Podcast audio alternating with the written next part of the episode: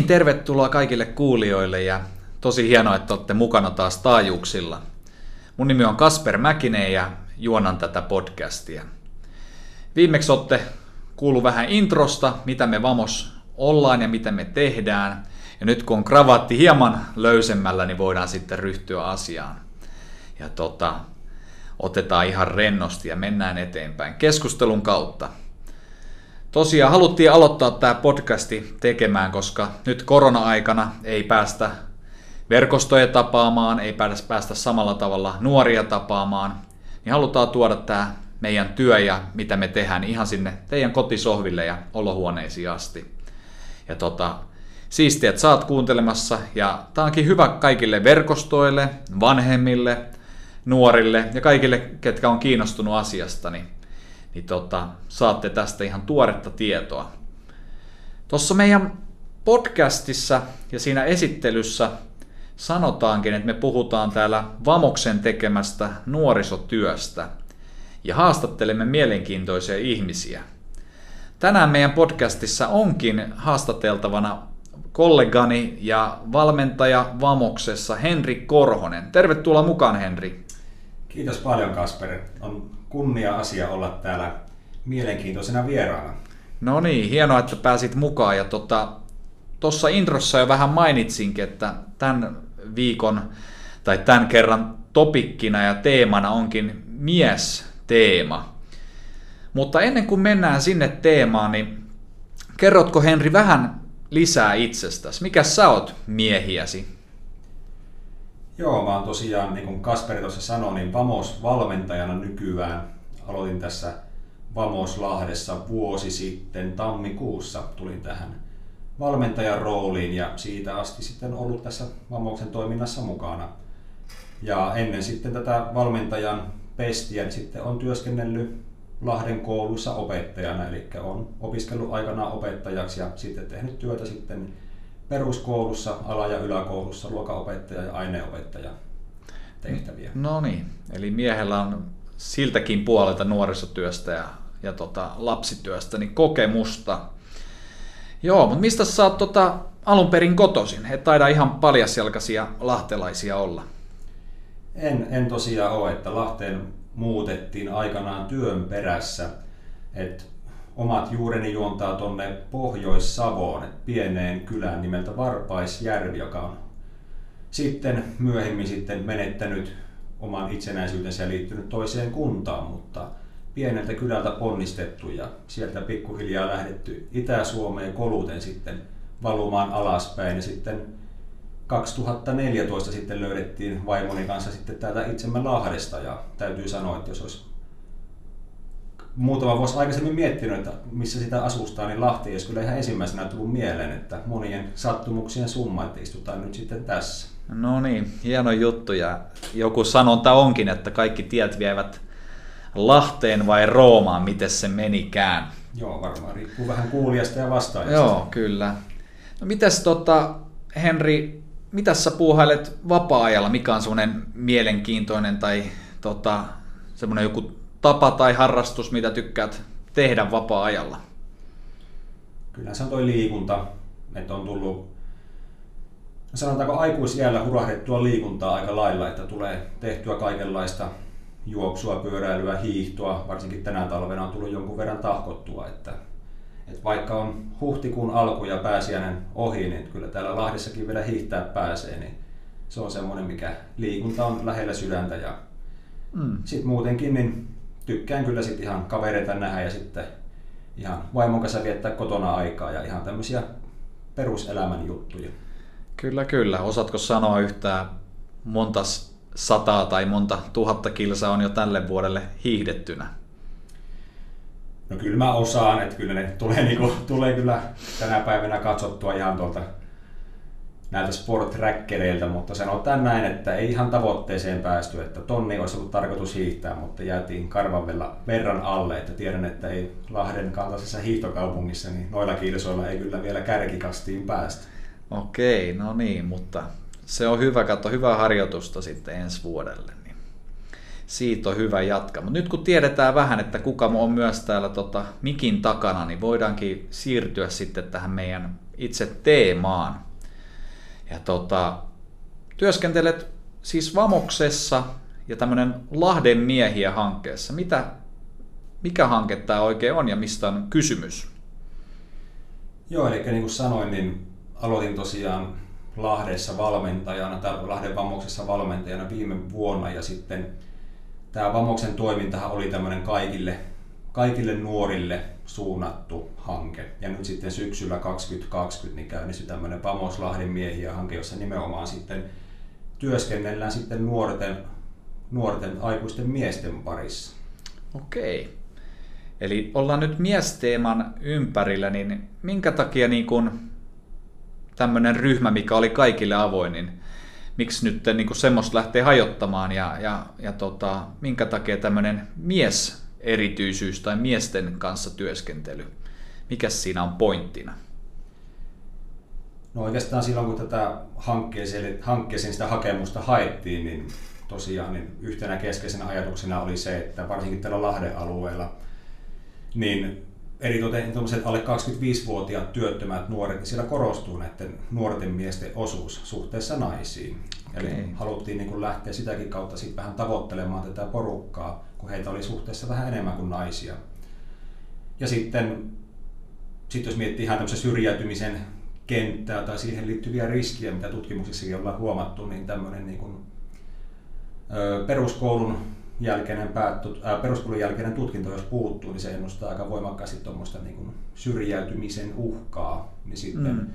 niin sitten Lahti, Lahti kaupunkina on sitten semmoinen, missä jonkun verran sitten on tämmöisiä nuoria miehiä, ketkä sitten jollakin tavalla ei ole, ei ole koulussa, vaikka ehkä se ikään ajatellen ehkä kuuluisi olla tai ajatellen, että he olisivat koulussa, niin he on oppilaitoksissa, he on jossakin joko työttömänä tai sitten palveluiden ulkopuolella. Että heitä on sille jonkun verran ja suhteessa vähän enemmän kuin naisia sen viime käsityksen mukaan, mikä mulla on. Okei.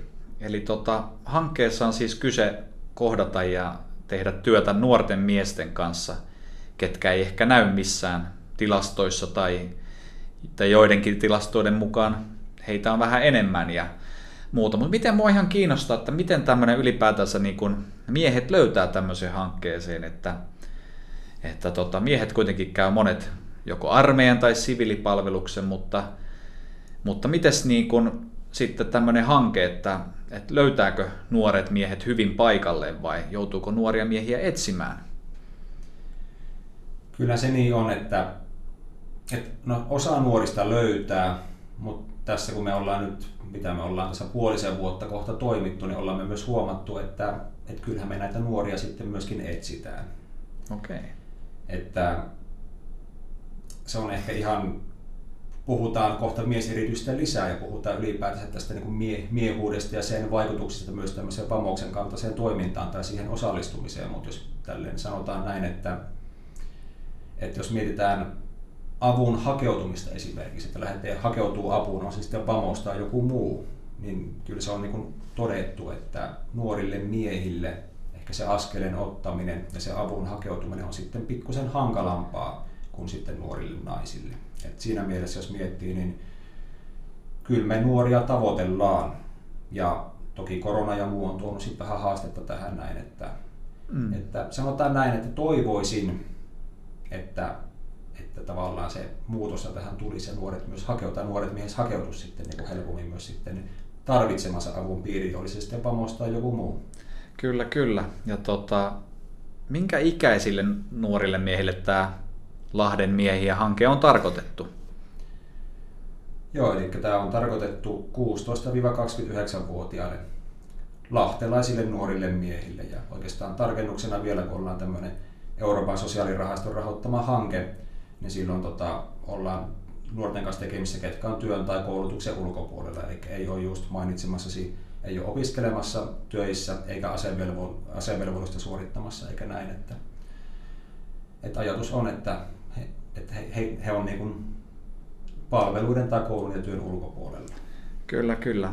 Mulla on ollut aina vähän semmoinen käsitys, että Suomessa kun on oppivelvollisuus ja sitten kun on armeija, niin niin kuin mainitsinkin tuossa, että monesti sitten sieltä armeijan tai siviilipalveluksen jälkeen sitten siirtyy elämässä eteenpäin ja menee joko töihin tai kouluun tai muuta, mutta onko näin ja miten niin kuin pääsee sitten tota, tietyllä tavalla tippumaan sieltä ehkä niin kuin, sieltä tota, seulasta pois, että osaatko siihen vastata?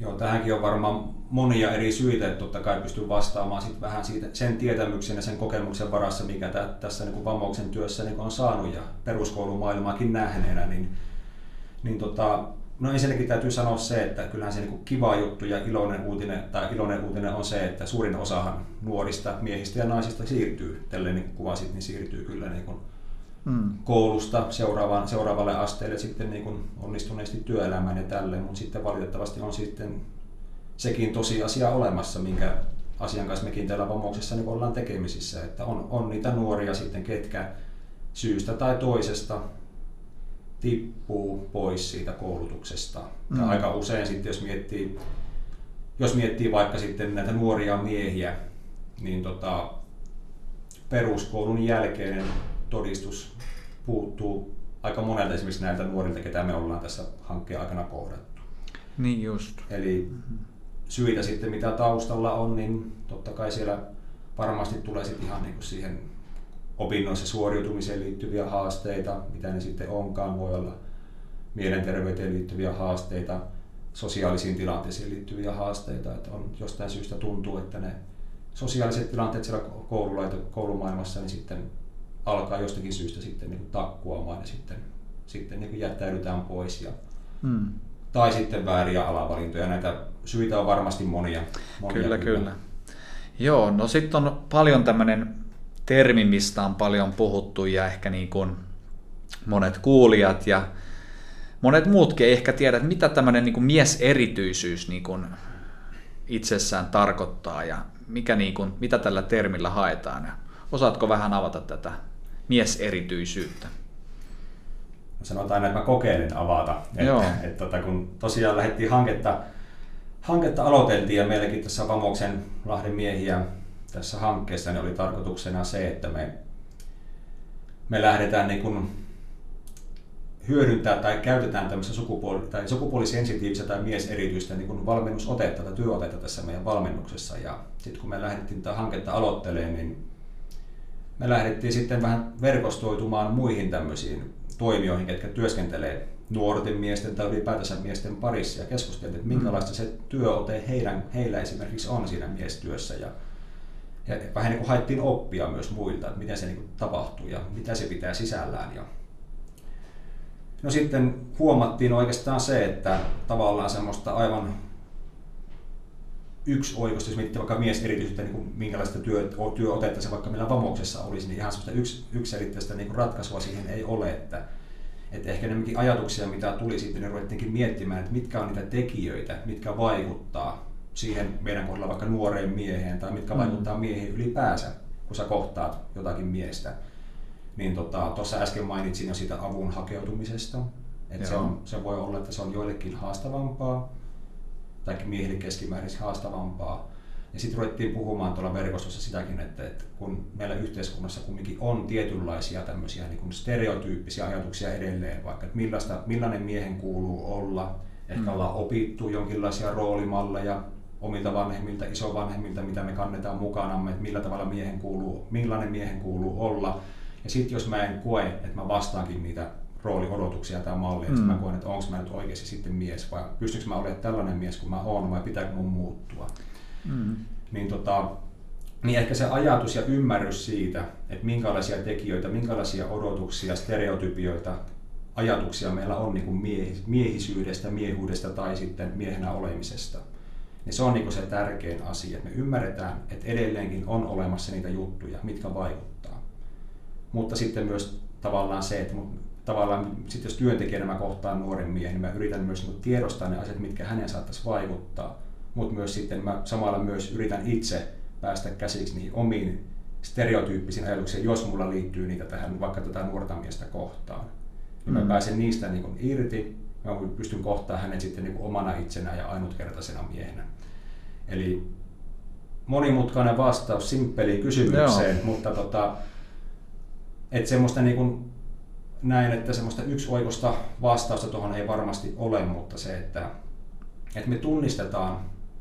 siihen sukupuoleen, tässä tapauksessa miehuuteen liittyviä asioita, mitä on edelleen olemassa ja tunnistetaan, että ne vaikuttaa, mm. ne vaikuttaa nuoriin, ne vaikuttaa meihin, miehiin ja tiedostetaan niitä ja ehkä sitten ollaan valmiita työstämään niitä ja kohtaamaan ja keskustelemaan niistä asioista. Kyllä, ja se onkin tosi hienoa. Ja tuossa mainitsitkin vähän, että on tiettyjä ehkä ennakko-oletuksia ja ajatuksia, että millaisen miehen pitäisi olla tai millainen ei ainakaan pitäisi olla. Ja, ja varmaan myös se osittain riippuu sitten, uskaltaako lähteä hakemaan apua tai että jos miehet ei itke eikä puhu eikä pussaa, niin on sitten ehkä vaikeampi niin kuin lähteä vaikka työstämään ja puhumaan näistä asioista. No miten, miten sitten niin kuin nuoret miehet löytää, löytää teidän niin kuin toimin, toiminnan pariin tai piiriin? Niin olet sanonut, että olette vähän etsinyt ja olette lähtenyt selvittelemään muiden kanssa, ketkä toimii alalla, mutta miten niin kuin ylipäätänsä nuoret miehet voi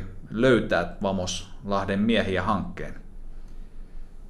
No meillä on onneksi Vamos on toiminut aika pitkään Lahdessa jo useampia vuosia, niin meillä on, ollaan kiitollisia, että meillä on hyviä niin yhteistyöverkostoja täällä. Eli toimijat, ketkä on tiedostanut, että me ollaan täällä olemassa, niin he on myös ohjannut tänne nuoria. Et se on ollut tosi, tosi kiva huomata myös tämän hankkeen osalta, että yhteistyö toimii ja ollaan saatu sitä kautta nuoria tänne. Että verkostojen kautta on tullut hyvin. Ja sitten meillä on meidän Vamoksen tuolla kotisivuilla sitten on ihan tämmöinen yhteydenottolomake, mihin sitten on nuori itse esimerkiksi voi laittaa yhteydenoton, että riittää kun laittaa nimen ja tuommoisen puhelinnumeron tai sähköpostiosoitteen, niin ollaan sitten yhteydessä. Hmm. Mutta että aika pitkälti tällä hetkellä on tullut verkostojen tämmöisen yhteydenottolomakkeen kautta nuori itse on ottanut yhteyttä. Tai sitten nyt ollaan huomattu myös se, että, että jonkun verran myös sitten niin kuin nuoren lähellä olevat sukulaiset, onko se sitten perheenjäsen, äiti tai joku muu, niin he on ollut sitten yhteydessä, kun ovat huomanneet, okay. että siinä kotona tai lähi, kotona tai sitten on kumminkin muuttanut omille ja muuta, niin on sitten ehkä nuorilla sellainen tilanne, että, että, tota, että ehkä elämä jollakin tavalla on jä, jämähtänyt niin sanotusti paikoille, niin heillä on sitten herännyt huoli ja he on sitten ollut yhteydessä ja tämä on ollut ihan oikeastaan niin useammankin nuoren kohdalla tämmöinen, okay. tämmöinen väylä sitten tähän vamokseen. Ja, ja tota, niinpä ehkä haluankin sanoa sitten myös sinne kuulijoille, ketä siellä ehkä kuuntelee, että jos sä tunnistat kanssa, että on, on joku tämmöinen nuori mies sitten, tiedät tai tunnet, joka voisi hyötyä sitten tämän tyyppisestä niin kuin, mm.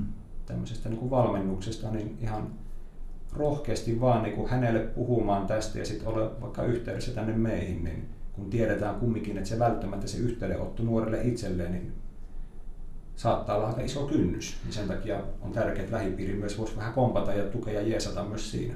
Kyllä, toi on tosi hyvä vinkki ja, ja tota, tässä niin tuli mieleen, että kun toi mies Sapluna on, on tosi laaja ja, ja niin kuin mainitsitkin jo muutamia tapauksia, minkälaisia on saattanut tulla, on saattanut tulla läheisten saattelemana tai on saattanut itse ottaa yhteyttä, mutta onko sulla vaikka tämmöisestä jostain nuoresta miehestä antaa esimerkki, kuka on on vaikka niin kuin toimintaan tullut mukaan ja minkä tyyppinen, tyyppistä niin kuin valmennusta ehkä kaveri on kaivannut?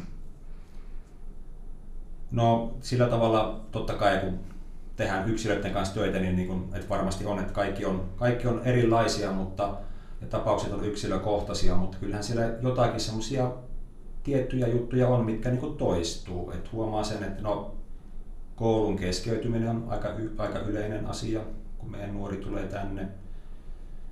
Sitten on just se, että, että taustalla voi olla esimerkiksi koulukiusaamista. Että on, on jotain semmoisia niin negatiivisia kokemuksia ehkä omista vertaisistaan, samanikäisistään. Ja sitten ehkä se semmoinen ajatus siitä, että mä jotenkin aina ajattelen, että nuorinenkin, se ehkä se näkemys ja ajatus myös omasta itsestä ja millä tavalla itsensä näkee. Ja mä ajattelen, että siinä niin kun, mä jotenkin aina haluan uskoa ihmisen potentiaalia siihen, että, että ihminen, niin, että tavallaan mä haluan tukea ihmistä omaan potentiaaliin. Mä jotenkin näen, että nämä ihmiset sitten mm. ja nuoret miehet, niin ehkä tietyllä tavalla, väh, no en mä sano vähättelee, mutta ehkä näkee itsensä niin kuin vähän turhan niin kuin niin kuin merkityksettömänä. Okei. Okay.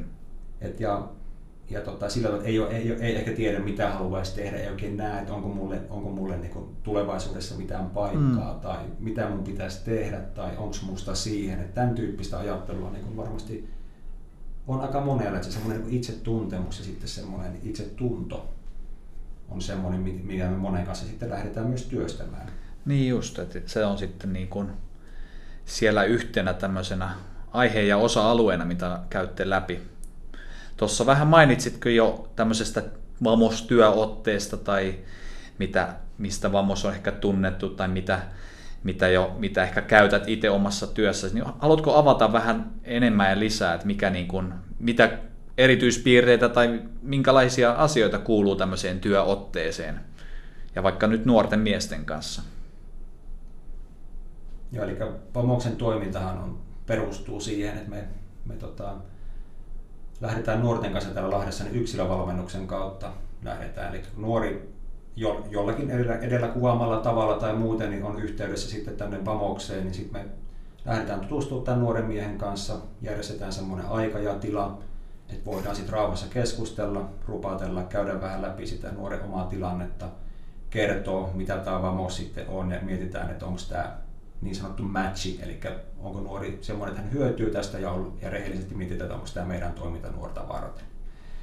Eli tutustuminen on semmoinen, mihin käytetään sillä tavalla aikaa ja luottamuksen herättämiseen. Kun, ja hmm. sitä mä haluan korostaa niin kuin vielä erityisesti niin kuin näiden nuorten miesten kanssa, että se luottamuksellisuuden synnyttäminen, niin siihen, se on tavallaan tärkeää, koska mä oon jutellut sekä näiden mun nuorten kanssa, mutta myös muiden eri-ikäisten miesten kanssa sitten niin kuin tuolla niin sanotusti siviilielämän puolella, niin, niin se puhuminen, niin se on jostain syystä niin vaikeaa miehille, varsinkin vaikeista, mm. vaikeista asioista. Kyllä.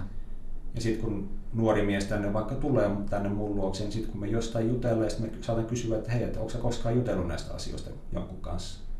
Sitten voi olla, että en, en mä Niin sillä tavalla luottamuksen synnyttäminen on tärkeää, koska saatetaan olla semmoista asioiden ääressä, mistä nuori ensimmäisen kerran ehkä sitten rupeaa puhumaan.